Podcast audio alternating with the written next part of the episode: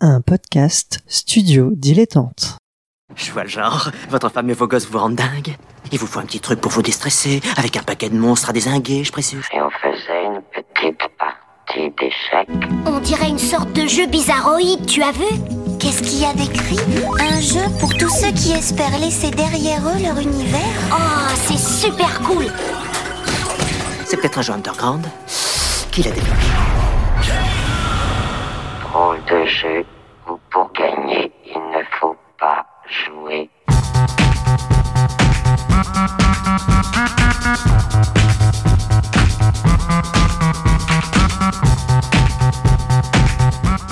Bonjour à toutes et à tous pour ce nouveau numéro spécial de Ludologie. Pour la troisième édition consécutive, nous avons le plaisir de partager avec vous les tables rondes et conférences qui se sont tenues au Stunfest, Festival des cultures vidéoludiques de Rennes. Ces temps d'échange font se rencontrer professionnels, scientifiques, journalistes et enthousiastes autour de nombreuses questions relatives au jeu, en tant qu'objet et en tant que pratique. Ils sont le fruit du travail conjoint de l'association 3 Hit Combo, qui porte le festival, du NES Blog avec Yann Chauvière, initiateur des cycles de conférences, de l'équipe de ludologie et tout spécialement Manuel Bedouet qui co-organise les conférences, et de nombreux bénévoles et participants. Nous espérons que ces temps d'échange vous plairont autant qu'à nous. Sachez en tout cas qu'il n'est pas impossible que vous y retrouviez des voix familières. Bonne écoute Bonjour, du moins bonsoir, je pense qu'à cette heure-là, on peut dire bonsoir. Bonsoir à toutes et à tous, bienvenue. Euh, nous sommes ici réunis pour euh, une conférence autour euh, des peurs. Quelle peur pour quelle joueuse Panorama des peurs vidéoludiques. Nous avons le plaisir pour développer ce sujet d'avoir avec nous Laura Gaudet, que je te laisse te présenter euh, face à ce public. Merci beaucoup à tout le monde euh, d'être venu et merci Fred d'animer euh, euh, ce petit moment passé ensemble. Donc je suis universitaire, moi je suis discursiviste, c'est-à-dire que je suis spécialiste d'analyse de discours. Je travaille beaucoup sur les nouveaux médias, sur le jeu vidéo et sur les séries télé, en particulier sur la peur et la pornographie. Et donc, alors il est possible que certains d'entre vous m'aient vu l'an dernier pour parler d'horreur et de visual novels. Et cette, ce- cette fois-ci, euh, je j'essaierai de rester en dehors de cette euh, de ce domaine général pour euh, vraiment parler de comment est-ce qu'on fait de la peur et qu'est-ce qui fait peur et qu'est-ce qui fait plus peur ou comment pourquoi tout ça. Voilà. Donc, tu as déjà donné la problématique. Nous y sommes. Non Euh, Alors, je, je lance la petite problématique que moi j'ai notée. Euh, grosse franchise à la Silent Hill ou jeu indé. Les jeux n'ont de cesse d'essayer de nous faire peur de toutes les façons possibles. Euh, nous allons donc voir la typologie, les genres de jeux dans les productions vidéoludiques des 20 dernières années. C'est bien cela 30 même. 30 carrément. 30. 30. Moi je moi je donne comme ça. Très bien. Donc, tu voulais commencer par le type de format peut-être? Je, je vais d'abord euh, parler de, pourquoi la peur en tant que en tant que euh, euh, objet d'étude. La peur, ce qui est fantastique, c'est qu'il y a, plusieurs écueils énormes. Déjà, quand on fait soit du jeu vidéo d'horreur, soit, enfin, le jeu vidéo d'horreur, ça passe peut-être un peu mieux. Mais les films d'horreur, passés, euh, je sais pas, 16 ans, euh, 20 ans peut-être, on va moins dire ah oui je suis un vrai aficionados du film d'horreur et je vais tout le temps aller voir je sais pas The Conjuring ou des trucs comme ça. Bon. Donc c'est pas un genre hyper noble hein, par rapport à euh, bien sûr les films de science-fiction ou de euh, super-héros euh, non pas de secret pour moi voilà. Donc c'est un genre un petit peu limite. Euh, c'est déjà un genre, c'est-à-dire qu'on va pas voir un acteur ou un ou on n'achète pas un jeu Bioware parce que c'est un jeu Bioware, mais on achète un jeu d'horreur peut-être, enfin peut-être les, deux aussi. Ça, ça va être à, défendre et à discuter euh, ensuite. Je vais, raffiner mon propos. Euh, la deuxième chose aussi, c'est que la peur, elle vieillit très mal. Et elle vieillit pas mal uniquement dans le jeu vidéo, hein, elle vieillit mal dans tous les médias en fait. Et donc le problème c'est que juste derrière la peur, il y a souvent le rire, ou des choses qui sont un peu exagérées, ou euh, juste des choses qui tombent complètement à plat. Donc il y a vraiment une espèce de, de, de, de moment en fait où on intersecte un temps culturel, un fond culturel d'horreur, et puis euh, des sensibilités personnelles de joueurs. Il y a des recettes qui marchent juste plus du tout, quoi, qui sont, euh, oui, enfin, les, je sais pas, les jumpscares et des choses comme ça euh, sont, problématiques. Pour parler des types de formats, donc répondre réellement à ta question, en plus, l'horreur, c'est un genre qui se décline au moins au niveau du jeu vidéo, euh, soit dans des licences extrêmement euh, euh, prolifiques depuis bah, à peu près une vingtaine d'années, hein, je pense bien sûr à Resident Evil là tout de suite, soit en, en petit one-shot, en jeu indé, en expérience, en choses développées en game jams qui sont quand même assez, enfin qui, qui passent quand même le test de est-ce que ça fait peur au moins à une personne euh, donc, euh, donc c'est ça qui m'intéresse aussi. C'est pas unique aux jeux vidéo, hein, pour le, euh, pardon, à l'horreur hein, pour le coup. C'est-à-dire que j'imagine bien qu'il y a des, je sais pas, des jeux de combat ou des jeux d'action ou des micro RPG ou des choses comme ça qui sont réalisés euh, soit par des grosses licences, soit par des, entreprises ou des gens plus indés. Hein. Mais euh, dernier point qui me semblait intéressant sur, euh, sur ce format, c'est que l'horreur, c'est un genre général, hein, c'est-à-dire qu'il y a une gamme d'émotions qu'on ressent en tant que joueur-joueuse de, de ce euh, genre euh, hyperonymique, si vous voulez, c'est-à-dire le- un espèce de truc euh, euh, parapluie, quoi. Mais en vrai, l'horreur, c'est des moments de stealth, des moments euh, d'horreur psychologique, des moments d'horreur corporelle. Donc c'est en plus beaucoup de mécanismes, du survival aussi, hein, des choses comme ça. Donc beaucoup de, de sous-genres du jeu vidéo qui peuvent s'allier à l'horreur pour euh, marcher correctement. Voilà pour, pour ce premier petit, petit point que je vais conclure, parce que, pardon, non, ce n'est pas encore fini, euh, que je vais conclure aussi par la façon dont on joue, Euh, c'est-à-dire en solo, en multi, en coop aussi, en peut-être en, euh, coop, mais pas forcément dans la même salle, etc. Enfin, ça, oriente aussi les mécanismes de jeu, me semble-t-il, et la peur et l'effrayeur ressentis par bah, les joueuses, hein, donc les gens qui expérimentent ce type d'horreur. D'autant plus qu'il y a peut-être aussi des choses euh, qui euh, sont alors que je n'ai pas pu expérimenter malheureusement, hein, mais qui dont je reconnais le, potentiel euh, fantastique, c'est-à-dire l'évolution du jeu d'horreur et d'ailleurs du jeu pornographique hein, grâce à la, hum, la réalité virtuelle. En fait, puisque là, les casques de VR vous immergent vraiment dans un monde où certaines mécaniques sont d'autant plus facilitées, où certains sentiments sont d'autant plus faciles à, susciter en, réalité là-dedans. Euh, Juste, tu as parlé de quelque chose qui souffre en parapluie. J'ai pas compris le concept perso. Ah pardon, euh, c'est l'horreur, c'est un genre général. Et t'as le survival, t'as le machin, l'horreur psychologique, l'horreur avec de la triple, l'horreur de machin. Très bien. Je te remercie pour cet éclaircissement. Euh, on passe au genre, aux typologies du moins. Typologie de la peur et de l'horreur. Alors c'est aussi la raison pour laquelle je, je suis fasciné hein, par cette, euh, ce grand sujet. Euh, il y a la peur, en fait, c'est un mot hyper général. Je savais pas très bien si j'allais intituler ça horreur ou autre chose, euh, puisque en fait, je pense qu'il y a un immense euh, continuum sur lequel on peut se placer, c'est-à-dire l'épouvante, qui est la peur soudaine. L'épouvante, c'est vraiment quelque chose qui joue sur votre appréhension de il va y arriver un truc. Il faut pas que ça se produise. C'est, ça joue sur la jump scare, par exemple, l'épouvante. Donc, un, un- une menace qui va être imminente sur vous et euh, c'est le suc dont FNAF, euh, donc Five Nights at Freddy's, euh, est fait. C'est la beauté de Doki Doki dans une certaine mesure. hein. On sait qu'il va se passer un truc, on sait pas très bien quand. Et en fait, on tombe pas tout à fait dans l'épouvante, hein, mais on, la menace imminente est sourde et euh, voilà très présente. C'est là où les screamers aussi euh, euh, sont, sont très représentés aussi cette peur d'épouvante. Ce qui me permet d'ailleurs aussi de parler de, de l'appui assez fort, me semble-t-il, mais on en parlera après, hein, bien sûr, des euh, jeux d'horreur indés, des jeux d'horreur euh, même développés par, euh, par vous et moi en fait, et la culture internet horrifique, hein, les creepypasta, les choses comme ça, hein, je sais pas le jeu Slenderman, mais aussi tous les tous les points exé maudits, toutes les choses dont dont la culture internet peut-être s'est nourrie et qui représente aussi un terreau hyper hyper fertile quoi. Tout ce qui est terrorifiant, enfin oula excusez-moi, euh, donc terrifiant ou euh, horrifique, voilà c'est ce que j'ai, hein, c'est euh, en fait le travail sur le corps. Parce que le corps humain, la représentation de soi, de l'autre, de la, corruption, hein, dans le sens très général, ça peut être la corruption vers la folie ou la corruption vers le suicide ou la corruption de son intégrité physique vers un nouvel état non souhaitable.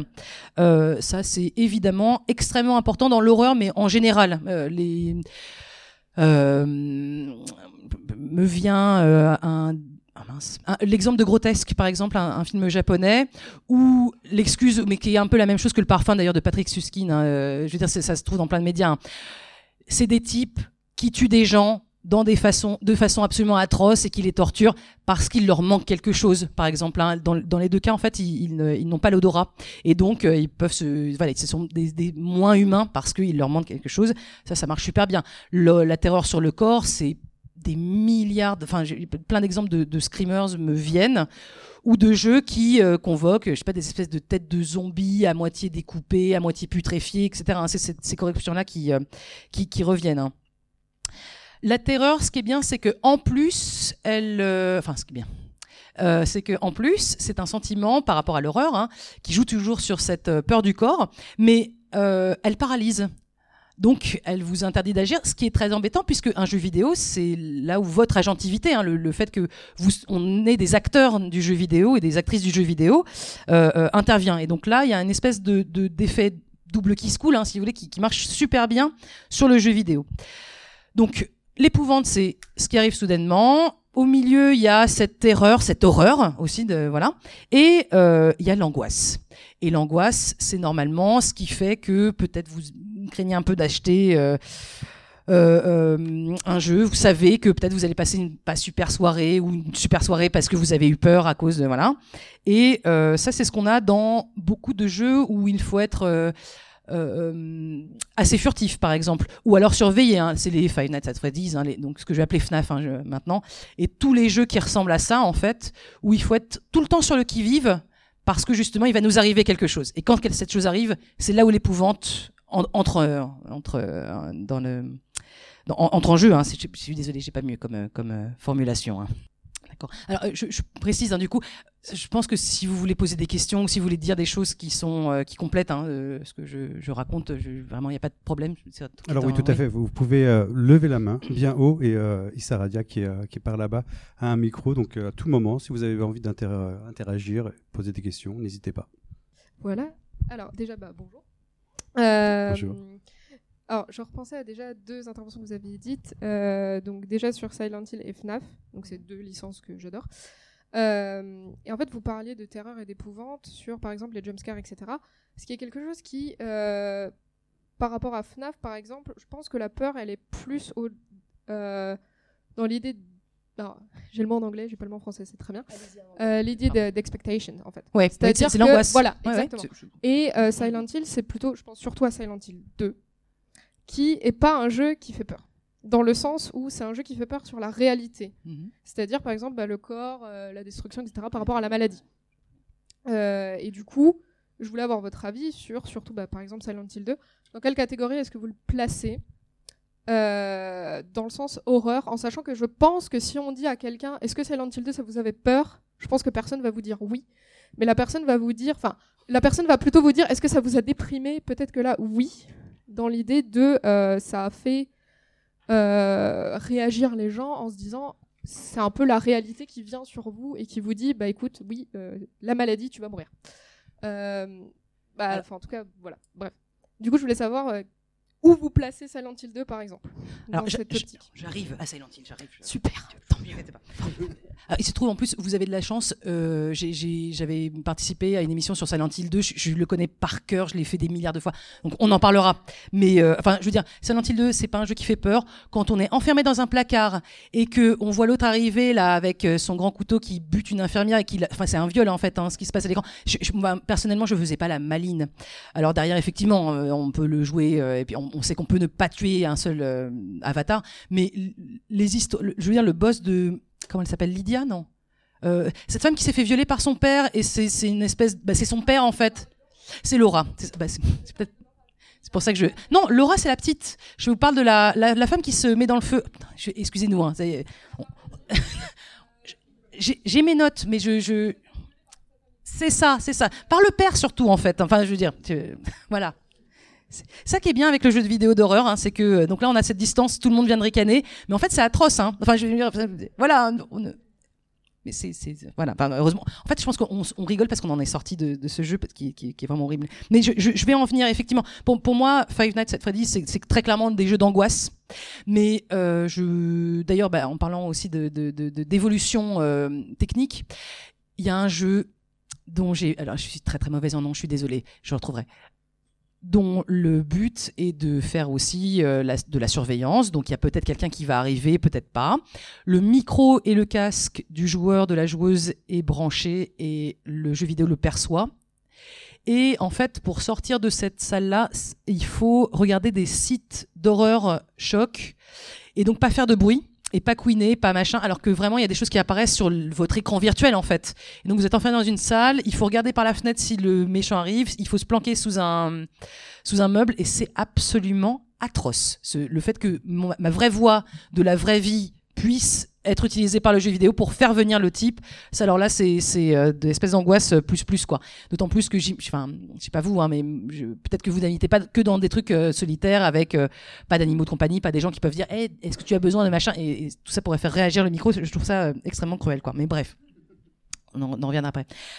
Le, je pense que la la longe... enfin, ce qui fait que certains jeux marchent, c'est de rester entre les deux. Je veux dire, si vous aviez 43 jumpscares, eh ben, je pense que ce serait extrêmement lassant. Et donc, le, vrai souci, c'est de trouver l'équilibre entre c'est angoissant, il y a un thème et une horreur psychologique, comme euh, là, euh, Silent Hill, qui est euh, un des. Mais je- je- en fait, je parlais de certaines figures emblématiques du jeu euh, dans la dernière partie, peut-être, de cette intervention, si j'ai le temps. Euh, donc des choses qui, marchent en sous-marin et qui vous sapent aussi le moral, hein, comme vous dites. Bah non, il m'a pas fait super peur, quoique. Enfin, on est quand même un peu dépossédé de son agentivité dans les Silent Hill. Enfin, on n'est pas grand, on n'est pas grand chose en fait. James, euh, il est un peu naze. Enfin, il est complètement naze en fait comme comme type et voilà, mais il est complètement baladé en fait. Euh, et voilà, il y a ces équilibres là à garder parce que l'horreur ça lasse vite en fait. Et euh, si vous aviez donc comme je vous ai dit, soit de l'angoisse tout le temps et puis le type il n'arrête pas de vous de- dans ces jeux là, dans les FNAF et tout ça. Si on venait Enfin, si vous commenciez directement à la septième nuit et non pas à la première, avec un niveau de difficulté monstrueux, je pense que tout le monde euh, perdrait euh, euh, espoir et envie de, jouer à ces choses-là. hein. Ce qui m'importe aussi, c'est alors euh, des curseurs de comment est-ce que le joueur ou la joueuse est trompé, c'est-à-dire ce qu'on appelle l'horizon d'attente. Euh, comment est-ce que à quoi vous vous attendez en, en commençant un jeu, euh, un Resident Evil 2 par exemple, le remake euh, ou le vieux pour les vieux? Euh, j'ai pas encore joué au nouveau. En fait, je suis désolé. Hein, je, voilà, je, suis très en retard sur euh, Resident Evil et je m'en veux beaucoup. Hein. Mais com- comment êtes-vous trompé par les- le jeu? Et comment est-ce que en tant que joueur ou en tant qu'instance euh, dans le jeu, l'action ou la liberté vous est enlevée, au contraire donnée, pour créer cette peur, en fait. Il y a des espèces de trucs sur rail qui marchent super bien. hein. Je pense à Layers of Fear, par exemple. J'ai aucune liberté vraiment dans Layers of Fear, et pourtant j'ai extrêmement peur. hein, quand il y, a, une des scènes finales où il faut pousser, si on veut d'ailleurs, et on n'est pas obligé, un comment s'appelle un fauteuil roulant. C'est une des pires scènes de, jeux vidéo là de, mes ports vidéoludiques les, les deux dernières années, alors que euh, c'est ri- enfin c'est rien je sais que c'est un grand couloir et que littéralement il faut juste traverser ce couloir et que cette scène est finie après ce truc là quoi. Donc ce que que votre conscience fait, c'est pas la même chose que ce que ce qui se passe euh, à l'écran quoi. Dernier gros truc me semble-t-il, donc il y a le curseur de l'agentivité hein, de Qu'est-ce que vous faites Qu'est-ce que vous n'avez pas le droit de faire Est-ce que vous êtes euh, Harry dans Silent Hill 1 qui s'est pas visé, donc vous visez comme ça et donc vous pouvez tuer des zombies peut-être, mais pas trop. Et en plus, si vous vous, laissiez tuer, euh, ce qui vous dépossède complètement d'ailleurs de votre force en tant que agent en fait. hein. Euh, Est-ce que aussi vous attendiez à un truc super mignon et puis soudain, eh ben en fait pas du tout, hein, comme euh, Doki Doki. Et le dernier truc, est-ce que on vous fait peur grâce à votre fond culturel. C'est-à-dire que est-ce qu'il va y avoir euh, des extraterrestres, hein, des aliens, des choses comme ça Euh, Est-ce qu'il va y avoir euh, des zombies qui vont vous débarquer dessus? Est-ce qu'il va y avoir des espèces de forces démoniaques complètement imbattables ou des, fantômes comme dans Fatal Frame ou des choses comme ça, des je sais même pas comment identifier les, antagonistes dans, dans Amnésia en fait, euh, qui font juste extrêmement peur. hein, donc je ne regarde pas personnellement, je, fuis beaucoup. Hein. Euh, euh, voilà. Et, en fait, c'est comme dans le film, me semble-t-il. bah, Il y a des ficelles qui marchent sur vous en tant que personne, qui vont pas forcément marcher sur tout le monde. Et alors ça, c'est une expérience personnelle. Hein. En fait, j'ai extrêmement peur de l'espace euh, à titre personnel. Et donc, évidemment, quand Dead Space est sorti, tout le monde m'a dit, bah tiens, va jouer à Dead Space. Évidemment, j'ai joué à Dead Space. Le problème, c'est que, étant terrifié de l'espace, en fait, il y a une espèce d'effet double-double. Et en vrai, ça m'a rendue furieuse. Et donc, j'ai commencé le jeu extrêmement en colère. Et donc, je l'ai rushé comme ça, dans une furie. Putain, c'est pas possible, là, il va y avoir de l'espace. Oh non, non, non, non, non, non. Et euh, donc, j'avais peur de rien du tout, en fait. Et donc, tout ça a court-circuité mon expérience je pense, hein, l'expérience de jeu de, euh, de gens avec moi qui, euh, qui disaient, mais si, quand même, c'est extrêmement effrayant ce qui vient de se passer. Et puis, regarde les, ces pauvres gens, et puis personne n'est vivant et de machin. Non, et ben non. Franchement, ça ne, ça passait pas du tout, quoi. Et j'ai pas pu faire le 2 parce que il était trop. Enfin, là, il y avait vraiment beaucoup trop d'espace pour moi, voilà, à jouer. Hein. Mais bah, c'était un raté, hein, là, en tant que utilisatrice, quoi. Tu veux dire qu'il y a des typologies de jeux et des typologies de joueuses? Ah, Je, euh, moi, je peux parler de moi-même, hein. je, je, voilà. hein. Euh, euh, euh, euh, c'est très embêtant. Je suis pas, je suis pas apte à répondre réellement à cette question-là. hein. Je, j'ai enlevé mes lunettes, donc je ne sais même pas s'il y a plus d'hommes. Je pense qu'il y a plus d'hommes dans cette salle, mais en vrai, je suis pas sûr. Euh, il y a des femmes au premier rang, en fait, donc ça, ça me brouille. Mais après, je vois, j'ai, un, un mètre d'autonomie. Après, je Il y a vois quand même plus d'hommes dans la salle. Euh, Trop tard. voilà. Mais euh, oui, bon, j'imagine. Bon, Euh, moi, j'ai beaucoup joué à des jeux d'horreur avec d'autres femmes, en fait. Des amis avec qui on se disait allez, on va jouer euh, à des jeux vidéo d'horreur.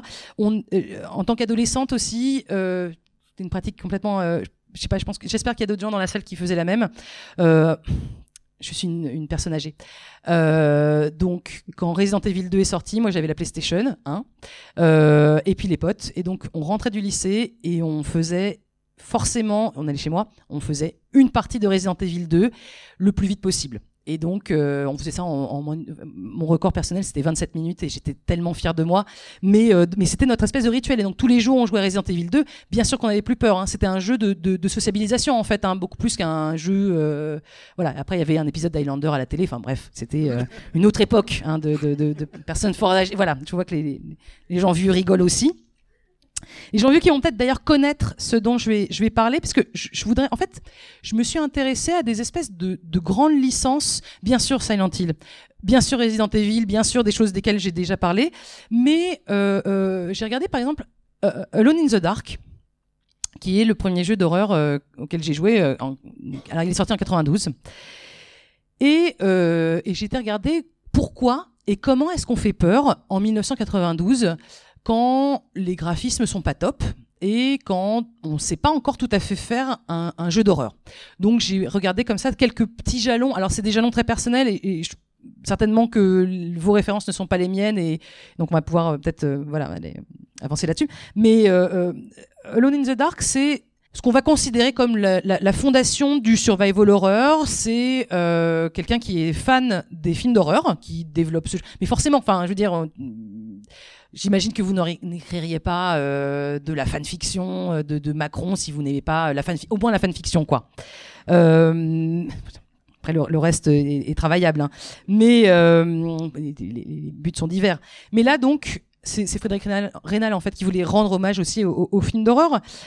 C'est marrant parce que c'est pas le premier jeu ou c'est pas le seul jeu d'ailleurs dont je vais parler aujourd'hui où les développements se sont faits en assez longtemps parce qu'en fait on se disait à l'époque qu'il n'y avait pas encore assez de d'avancées techniques pour vraiment faire un jeu qui fait peur. Et euh, alors je sais pas, je, pense là aussi aux vieux jeux de- aux vieux jeux, pas du tout, aux vieux films d'horreur. Les films d'horreur des années 50 euh, sont des films d'horreur très atmosphériques parce que forcément les alors bon, il y en a avec des maquillages qui sont vraiment pas top, mais je pense que ceux qui ont le mieux résisté au temps, c'est par exemple les, je sais pas, le Carnaval des âmes ou des choses comme ça, des années 50 avec euh, Vincent Price, qui est un acteur qui juste, qui a une présence un peu effrayante comme ça. hein. Et ça, ça marche super bien parce qu'il n'y a pas d'effet. Et bah, c'est un peu la même chose dans le jeu vidéo. Quand on regarde Alone in the Dark en 92, le, le- en fait, ça s'est fait en très très longtemps parce que euh, bah, on savait pas vraiment pouvoir faire, un, on, sa- on savait pas comment faire un gros manoir. Euh, un gros manoir dans lequel en plus il fallait alors il y y a un personnage euh, masculin il y a un personnage féminin. En fait c'est marrant c'est cette époque où euh, donc c'est développé par Infogrames. C'est cette période où on se disait que les joueuses elles voulaient incarner une femme. Et donc moi je trouve ça assez intéressant enfin notable disons que euh, on a un jeu d'horreur avec et, et Infogrames se dit mais bien sûr les femmes elles vont jouer aussi à ce jeu d'horreur. Et donc on leur colle une euh, une fille hein, parce que forcément elle veut pas faire les garçons donc euh, voilà le, ce jeu-là, qui se passe dans un manoir, influence Cthulhu, je crois qu'ils ont perdu la licence. Enfin bref, c'est- assez. Euh, je vais pas rentrer dans les, dans les super détails euh, sur ce jeu-ci. Euh, euh, ce jeu, il, il s'axe pardon, sur le fait que des actions extrêmement simples et en apparence anodines peuvent provoquer la mort. C'est-à-dire que vous avez en plus, vous êtes tenu par une angoisse de je vais ouvrir une porte, je vais crever. Euh, et c'est- de fait, hein, c'est réel dans ce jeu-là. hein. Euh, lire un livre. Voilà, il y a certains livres, il faut pas les lire à la fin. Je crois que c'est vers la fin du jeu. Et ce qui est bien, c'est que on, on tâtonne dans ce grand manoir. euh, il faut découvrir, machin, par le biais de lettres, etc. Et puis de, documents divers, ce qui s'est passé, je, crois. hein. Ma mémoire est extrêmement floue et voilà, je pense que la vôtre est, bien meilleure que la mienne. Mais surtout, en fait, c'est une espèce d'arme à double tranchant. L'atmosphère était là l'histoire était là, hein, la narration était là. Mais à l'époque, ça a été reçu plus ou moins bien parce que justement, on adhère ou pas du tout à ce truc-là. C'est quand même pas bienveillant, hein, et Dieu sait que la bienveillance est importante dans le jeu vidéo aussi. Hein, C'est-à-dire, euh, il faut pas qu'on vous qu'on vous permette kill euh, tout le temps tous vos personnages dès la, première seconde. Je veux dire, on joue pas euh, à Cthulhu, euh, enfin, je veux dire, au jeu de rôle hein, de, de Cthulhu, quand on forcément, quand on joue à un jeu vidéo. Et donc, ça a marché pour certains critiques qui ont trouvé que, bah oui, c'est dégoûtant de vous tuer quand vous ouvrez une porte, mais la vie c'est cruel et après on meurt. Et d'autres ont trouvé que c'était au contraire honteux. Et donc, voilà, un, truc un- dans, une, dans un petit tâtonnement, quoi. Euh, trois ans plus tard sort Phantasmagoria, qui est une. euh, donc, euh, c'est Roberta Williams hein, qui, le, qui le porte, ce jeu, qui est un jeu complètement fou.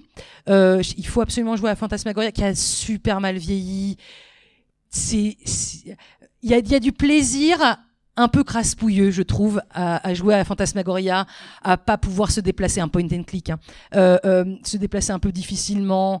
Il y a les cutscenes assez euh, avec des coupes de cheveux. Moi, je me souviens de décors aussi qui sont à vomir, de, de, un peu bonbon, un peu voilà. Il y a quand même une scène de viol, hein. donc enfin, je veux dire, c'est pas c'est pas juste rigolo, hein, Phantasmagoria, c'est quand même un peu l'horreur. Il y a du moyen dans ce, jeu-là. hein. Bon, euh, il y a quand même 4 millions de dollars, un, peu plus de 4 millions investis dans, ce jeu vidéo qui était, censé être un petit jeu, si vous, enfin un petit jeu, voilà, la dame, elle, écrit un script, un script qui était, je crois, trois ou quatre fois aussi gros qu'un film d'Hollywood. Euh, C'était vraiment un truc énorme, quoi, une ambition euh, absolument démesurée. C'est un de ces jeux qui est, qui est fascinant pour nous, parce que je pense qu'on ne fait plus ça, et tant mieux, quoi. Euh, Enfin, je sais pas, tant pis. Euh, c'est un jeu avec des acteurs en fait, donc des scènes filmées, et c'est ça qui, donne un côté ridicule maintenant et drôle et voilà. Personnellement, j'ai pas eu peur hein, en faisant Fantasmagoria du tout, Euh, mais c'est un jeu qui était hyper complexe à sa conception initiale, qui a été dont le développement s'est prolongé, prolongé, prolongé, à côté donc euh, comme je vous ai dit, hein, 4 millions 5, hein, donc c'est énorme euh, pour. euh, je crois que la, mise de base c'était 800 000 dollars, ce qui est déjà pas mal, mais pas non plus euh, dingue. Euh, filmé en location avec des studios qui sont construits pour cette, euh, ce jeu vidéo. Il me semble qu'il y a un mec avec un mulet quand même. hein. Donc il faut, il faut regarder, enfin je veux dire, euh, euh, aller regarder Fantasmagoria. hein. Et, donc c'est un jeu qui a été fait volontairement aussi un peu simple. Avec des énigmes, c'est aussi ce qu'on lui reprochait d'ailleurs. Hein. Euh, ce qui portait la peur ici, c'était la descente. C'est alors l'histoire, hein, c'est simple. C'est un couple qui achète une maison et donc on dirige Adrienne, le personnage féminin bien sûr, qui est mariée avec un type dont j'ai absolument oublié le nom. Et en fait, ce type, il achète cette maison. Alors la maison, elle est kitsch parce que c'est la maison d'un ancien prestidigitateur. Et vous imaginez un peu la, maison comme ça avec des tours de magie. Euh, c'est atroce. Hein. Il, y a, bien sûr des portes dérobées, des capes, des trucs, des, des bon, des à baldaquin. Euh, et en fait, dans cette exploration initiale du manoir, je crois, hein, d'Adrienne, qui elle est photographe, ou c'est lui qui est, c'est lui qui est photographe, pardon. Euh, enfin, pas très grave. Hein. Euh, on se rend compte qu'en fait son mari descend progressivement dans la folie et que je... voilà, enfin c'est, je me souviens plus trop du, reste. Hein. Mais c'est cette atmosphère de cette femme seule qui découvre ce manoir décoré en plus. Chaque pièce est résolument différente de, des autres pièces. Et euh, voilà. Et puis son, mari euh, donc est de plus en plus fou et euh, donc il y a cette scène de viol etc. Enfin bref voilà. Euh, il est possédé en fait par l'esprit du, du magicien. C'est un jeu qui, est un peu simple en fait parce que justement on reste dans des locations avec des énigmes assez simples pour passer à la pièce suivante et ça c'était pour accommoder les joueurs qui n'avaient pas l'habitude de ça. Hein. Euh, c'était un jeu qui était fait bien sûr pour les pour les gens de plus de 16 ans hein, puisque euh, on va pas non plus montrer des contenus euh, horrifiques ou, euh, effrayants à des à des gens euh, très très jeunes mais au moins ça a le mérite de faire cette expérience en demi-teinte sur créer la narration, créer l'horreur, créer l'ambiance par ces cutscenes filmées avec des vrais acteurs. Euh, donc je, je, je vraiment hein, enfin aller le trouver sur GOG et tout ça c'est encore jouable et c'est mais c'est un peu laid hein, c'est 95 euh, euh, voilà c'est quand même un jeu qui s'est pas mal vendu c'est euh, quelque chose comme 300 000 ventes le jour de la, première semaine, pardon, parce que euh, c'était Sierra. Hein, enfin, je me retourne 20 ans. Oui. Euh, euh, et donc, il y a eu un battement médiatique absolument dingue autour de ce jeu. Genre, euh, attention, il y a un petit peu de est, il est un petit peu crasse-pouille, il y a un petit peu de fesses, il y a un petit peu d'horreur, on ne sait pas très bien, c'est mystérieux, c'est donc c'est pour ça que je pense il a été mieux vendu peut-être que cette réception qui a été qui a été la sienne quoi. Et je pense que ces deux jeux mm, mettent en avant alors l'importance de qualité euh, euh, dans les machines. Hein, je veux dire, on peut pas faire un manoir complètement randomisé. C'était ça l'idée de base, euh, je crois, de Lone in the Dark, hein, si, si je me, me trompe pas, euh, parce qu'on n'a pas les moyens techniques d'avoir un grand manoir euh, où les pièces sont, voilà. On peut pas non plus faire tout à fait un jeu avec que des cutscenes, enfin avec des cutscenes filmées qui coûtent super cher, qui a un point and click, donc on n'a pas vraiment non plus, enfin je veux dire vous êtes sur un sur des rails hein, à ce moment-là aussi dans ces deux jeux-là, malheureusement. Hein. Donc euh, euh, on a des prémices de ce que va être l'horreur dans la fin des années 90 et puis dans les années 2000. Dans les années 2000, enfin voilà, je, je vais en parler beaucoup moins, mais je vais c'est bon, on, on, je continue Je continue. Oui, bien sûr. Je me permets juste de rappeler euh, au public ici que vous pouvez toujours intervenir quand vous voulez en levant la main bien haut. Et d'ailleurs, nous avons Nico Stel par oui, euh, alors moi je voulais revenir justement sur l'aspect euh, parce qu'on parlait de limitation en fait euh, donc graphique technique qui euh, faisait qu'on pouvait pas forcément faire ce qu'on voulait au niveau de l'horreur. Euh, dans mon expérience personnelle, en fait, c'est justement certaines de ces limitations graphiques qui m'ont fait euh, certaines frayeurs qui m'ont hanté, dans le sens où certains pixels art ou certains sprites, je les ai analysés comme des choses absolument plus effrayantes que, euh, avec du recul, c'était pas aussi effrayant que ça. Et c'est d'ailleurs un, sujet qui me passionne, c'est comment on peut interpréter certains de ces éléments graphiques à l'époque du début de la 3D ou à l'époque des jeux en pixels, même si maintenant ça revient comment ces, éléments-là, comment on les a analysés avec leurs limitations, du coup, il fallait faire euh, ressentir quelque chose à travers euh, une, une, euh, un, dessin, une icône.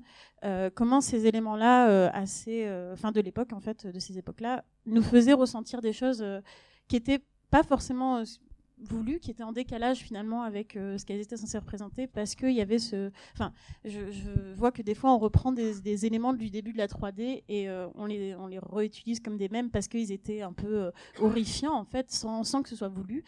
Et je sais que dans certains vieux jeux, on a ces sentiments de, de dérangeants en fait en regardant des images. Et je me demandais pourquoi en fait c'était pas quelque chose qui avait été réutilisé ou repris aujourd'hui pour faire de l'horreur, alors que justement cette interprétation pour moi des images qui sont limitées par leur technique, je la trouve hyper intéressante en tant que joueuse. Euh, voilà, je ne sais pas si vous avez un avis sur ça. euh. vous, m'avez un peu séché. D'autant plus que, alors personnellement, moi, ce qui me faisait super peur, c'est, vous savez, quand on sortait du décor et qu'on était nulle part, et ça, c'est absolument horrible. Je me disais, ah bah non, elle est perdue, elle est perdue, elle, elle erre comme ça, elle retrouvera jamais plus le chemin pour de vrai. Euh, non, le, le, alors, les jeux en pixels, même développés maintenant, personnellement, ça me, je trouve que c'est encore très efficace. hein. Je pense à, Corpse Party, par exemple, qui, euh, je, je sais pas, moi, je peux pas y jouer plus de 20 minutes. Tout est en pixels, c'est des petits mignons, des lycéens qui sont dans un lycée de l'en- l'enfer, en fait. hein. Et euh, bon, Euh, je pense que ce que vous dites, c'est aussi beaucoup utilisé là dans, des jeux modernes. Je pense à Baldi's euh, School, je sais pas quoi. Moi, j'ai Baldi en fait en tête, hein.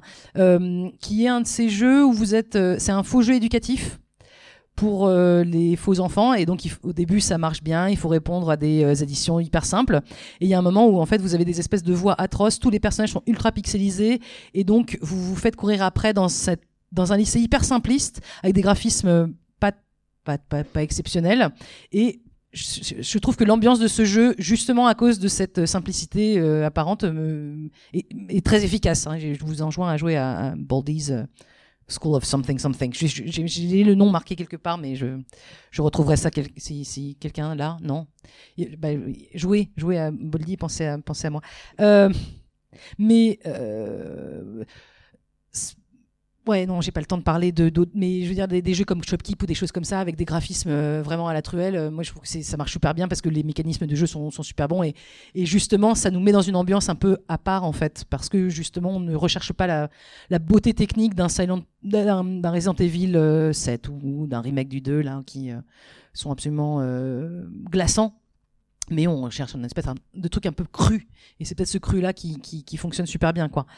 Euh, Il nous reste peur, moi, j'ai peur. 10 minutes.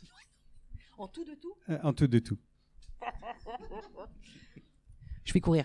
Euh, alors, Silent Hill et Resident Evil, je les traite en même temps parce que je voulais pas le faire, mais c'est pas grave. Euh, alors, Resident Evil, c'est un de ces jeux où le premier, en tous les cas, ils ont attendu que les graphismes soient assez bons pour pouvoir le sortir parce que c'était hyper important. Le premier Resident Evil, il est vraiment cruel, je trouve, parce que il y a des bonnes et des mauvaises fins. hein. donc, on a déjà ce- cette question-là de, comment est-ce que vos actions ont orienté le truc? Est-ce que vous vous sortez en étant le seul survivant ou est-ce que vous arrivez un peu à sauver tout le monde et ah, voilà, on est soulagé quoi. Euh, euh, Silent Hill, c'est euh, un jeu qui travaille vraiment sur la psychologie en fait. C'est la peur de l'inconnu, c'est cette limitation aussi technique de la PlayStation 1 qui fait que on- il y a une espèce de brouillard de guerre, mais en fait il est partout tout le temps ce brouillard et il est absolument horrible et j'espère qu'on aura peut-être le temps d'en, parler un petit peu de, ces choses là quoi.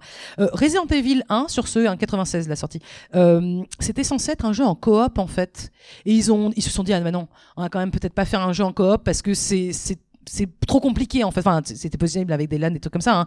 mais c'était beaucoup trop euh, dur. Et c'est ce genre de film-là qui est influencé par des films, hein, des films un peu d'horreur asiatique, mais en fait, ils se sont mis vers le The Shining, par exemple. hein. C'est un manoir, etc. Donc, euh, le, overlook est parfait euh, pour ça. Les, des films de zombies à l'américaine aussi. Euh, tout le travail de Romero, bon. C'est, et c'est aussi un, un jeu où là on est en vue en première personne. Enfin voilà, c'est le problème de est-ce qu'on se voit en première personne, est-ce qu'on voit en pas première personne Est-ce que euh, il y a un jeu qui est fantastique euh, que je vous conseille, qui est un jeu textuel en plus, ce qui me semble très rare, qui s'appelle le test Watson Scott, euh, qui est censé être un un test pour voir quelles sont vos peurs. Et donc les questions commencent tout à fait euh, de façon tout à fait banale. hein. Je, vous enjoins vraiment à aller regarder des, euh, let's play ou des choses comme ça. Euh, donc les, peurs sont banales. Je sais pas. Est-ce que est-ce que vous préférez marcher sur un escargot ou manger de la viande avariée? Enfin voilà. Donc les questions vous mettent d'abord un peu mal à l'aise et puis ça finit par des jumpscares. Mais terrifiant ce truc, ça dure une demi-heure et euh, voilà, je pense que c'est vraiment la peine euh, d'y aller quoi. Euh, S'il reste 10 minutes, qu'il faut du temps pour les questions, je vais sauter Five Nights at Freddy's. Je vais sauter, un- enfin, je parlais un tout petit peu de Slender, ce qui m'a fait, je sais pas si vous avez vu ce jeu qui est, qui est très laid hein, pour le coup, et puis qui est pas très bon non plus. Hein, je vais pas me leurrer. Hein. C'est, en fait l'horreur, ça marche super bien avec les, les sous-cultures internet. Donc ça marche très bien avec les creepypastas. Enfin, je veux dire, bien sûr, il y a une synergie. Hein. On crée des creepypastas, donc des histoires horrifiques avec des cartouches de, euh, je sais pas, de, Pokémon qui rendent les enfants fous et puis suicides, des, Sonic.exe qui euh, sont complètement euh, barges, et bien sûr des personnages comme Slenderman trouvent leur place dans le jeu vidéo en fait. Et là, donc il y a un jeu qui s'appelait Slender, euh, la huitième page ou les huit pages, pardon, les huit pages. Et il fallait aller dans. Il est très mal designé. Il faut effectivement trouver huit pages dans un cahier et il faut pas se faire attraper par Slenderman. Et rien que cette petite phase, ce petit jeu du chat à la souris hyper flippant dans le noir, il faut aller dans des toilettes publiques, euh, dans des lieux abandonnés, tout ça. Enfin, c'est, ça- malgré cette mocheté euh, du design euh, général, hein, je veux dire, pas, on n'est pas dans un Silent Hill sublime avec une belle musique, avec le vrai monde et le monde d'en dessous qui se euh, télescopent tout le temps. hein. Voilà, c'est, des choses qui, qui sont quand même assez efficaces, quoi. Euh, est-ce que je j'ai, j'ai le temps Je continue? Bien sûr. D'accord. Donc je continue à, à courir un peu. Euh, euh, je vais. Alors, c'est- C'est c'est très rapide. hein. Alors. Je ne sais pas si vous en regardez beaucoup, mais le, alors malheureusement, hein, j'ai un biais qui fait que, je- enfin, j'ai pas un biais, mais euh, je, je connais pas du tout les youtubeurs ou les twitchers français en fait, euh, ce qui est euh, triste. Moi, je regarde que des trucs en anglais, et il y a des gens qui sont bien sûr spécialisés dans l'horreur, mais des gens qui sont pas spécialisés du tout de la même façon. C'est ça que je trouve extrêmement intéressant dans le fait de regarder des gens jouer, euh, parce que vous avez le, le double effet qui se coule en fait. On aime bien regarder des gens qui se font peur, donc ça. Et puis en même temps, on expérimente ce jeu, mais on est euh, comme euh, le petit frère ou la petite sœur qui regardait l'autre jouer en disant ah oui, c'est vraiment effrayant. Mais je suis très contente que ce soit pas moi qui ai la manette à la main parce que voilà, ça vous permet de bon. Alors il y y a un YouTuber qui me plaît bien parce que ce qui s'appelle Poised avec deux i. Le type a mis, je trouve ça hyper malin, le, un moniteur de son activité cardiaque sur. euh, donc on le voit à l'écran en même temps qu'il joue et c'est super rigolo parce que parfois il monte vraiment très très haut. euh, en plus il a un casque de VR donc il fait de l'horreur euh, hyper rigolote. J'ai vu un de ces trucs sur Paper Dolls qui est un jeu chinois me semble-t-il qui, est vraiment pas mal. Mon super préféré, alors j'en- ai un que j'aime vraiment beaucoup parce qu'il est nul. Non mais c'est vrai, enfin littéralement. hein. Le type il joue mal aux jeux vidéo et je trouve qu'il y a un grand plaisir. Il fait des vidéos quasiment tous les jours. Il s'appelle Risk Rim Euh, et ça m'amuse beaucoup parce que il est pas très bon.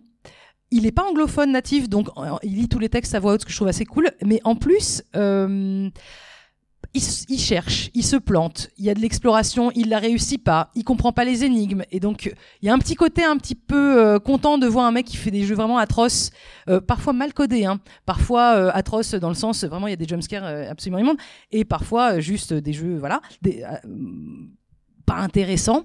Et donc elle voit galérer en disant mais non mais vas-y va à droite là. Donc ça, ça nous éloigne un peu de cette peur parce que la peur en fait faut vraiment être collé, hein, faut vraiment y croire réellement sinon ça tout de suite ça devient drôle quoi. Et donc ce type-là fait des vidéos drôles. Euh, euh, donc je, vous conseille. Enfin et parfois c'est enfin une demi-heure de jeux atroces comme ça par jour. Je, je suis pas sûre de pouvoir euh, voilà. Il y en a un que j'aime beaucoup qui s'appelle Bijou Mike avec deux U encore une fois. Donc B J U U. Alors lui ce que ce que j'ai bien aimé c'est que c'est un type qui est tombé dans Doki Doki, mais pas un peu. Il a fait 84 vidéos entre une demi-heure et une heure sur Doki Doki, qui est quand même un jeu que, je pense, en 8 heures, vraiment, on a tout vu, tout fait ce qu'il fallait faire. Et en, fait, ce qui est assez drôle, c'est cette. euh, il y en a plein d'autres, des youtubeurs, il y a, des, je sais pas, euh, Wolf, euh, des, gens comme ça, enfin bref. Et puis, bien sûr, des gens français, hein, évidemment. Euh, ce qui est assez intéressant, c'est en fait comment on y a une espèce d'obsession en fait qui est faite aussi autour et grâce et par l'horreur pour l'horreur. Euh, lui c'est il est enfin il a adoré et donc il a joué à tous les mods de Doki Doki hein, donc euh, la façon dont, dont la communauté s'est emparée de, de ces choses là et d'où le d'où cette, ce truc hyper prolifique quoi. Euh, petit truc de conclusion avant de passer à des vraies questions non? Vas-y, vas-y. Ouais. Euh, euh, alors, il y a, en fait, euh, bien sûr, la, sortie de Resident Evil 2 et le succès de Resident Evil 2, le remake, hein, euh, euh, nous montre euh, que vraiment il y a des ventes. Il y a encore, bien sûr, une place monstrueuse. Enfin, monstrueuse pour l'horreur. Euh, non, excusez-moi. hein. Euh, Il y a vraiment un, pardon. Euh, Il y a vraiment un vrai public, un vrai engouement. mais en fait, ce qui est drôle, c'est que c'est une espèce d'arlésienne et que les médias font semblant de redécouvrir ça à chaque fois. hein. En 2009, euh, Resident Evil 5 fait des ventes records et donc on dit déjà ah c'est vraiment l'âge d'or du jeu vidéo d'horreur. Mon Dieu, c'est fantastique. Resident Evil 5, c'est quand même 5 2 millions de ventes. Euh, euh, mais quasiment instantanément. hein. Donc évidemment les grosses licences, voilà. Même le jeu de 100, hein, le, film d'horreur, euh, a fait, un, succès monstrueux, alors que c'est le jeu qu'on connaît. Euh, mais même en 2017, euh, euh, le Kotaku dit oui, c'est l'âge d'or du jeu vidéo d'horreur. Mais en fait, ça a toujours été l'âge d'or du jeu vidéo d'horreur. hein. Et on redécouvre comme ça ce, ce, ce genre ou cet, ensemble de genres en réalité, euh, bah, grâce à des mécanismes, grâce à des, des visions aussi de, de créateurs, euh, mais de musique aussi. Enfin, je veux dire, euh, Silent Hill sans sa musique, c'est pas Silent Hill. Hein. Et, euh, bref, Euh, euh, donc c'est ce qui m'a poussé à, parler de ça aujourd'hui. Et, voilà, je, vous remercie. Voilà, on va peut-être ouvrir pour les questions. C'est nous qui te remercions. On t'écouterait pendant des heures. Nous, nous-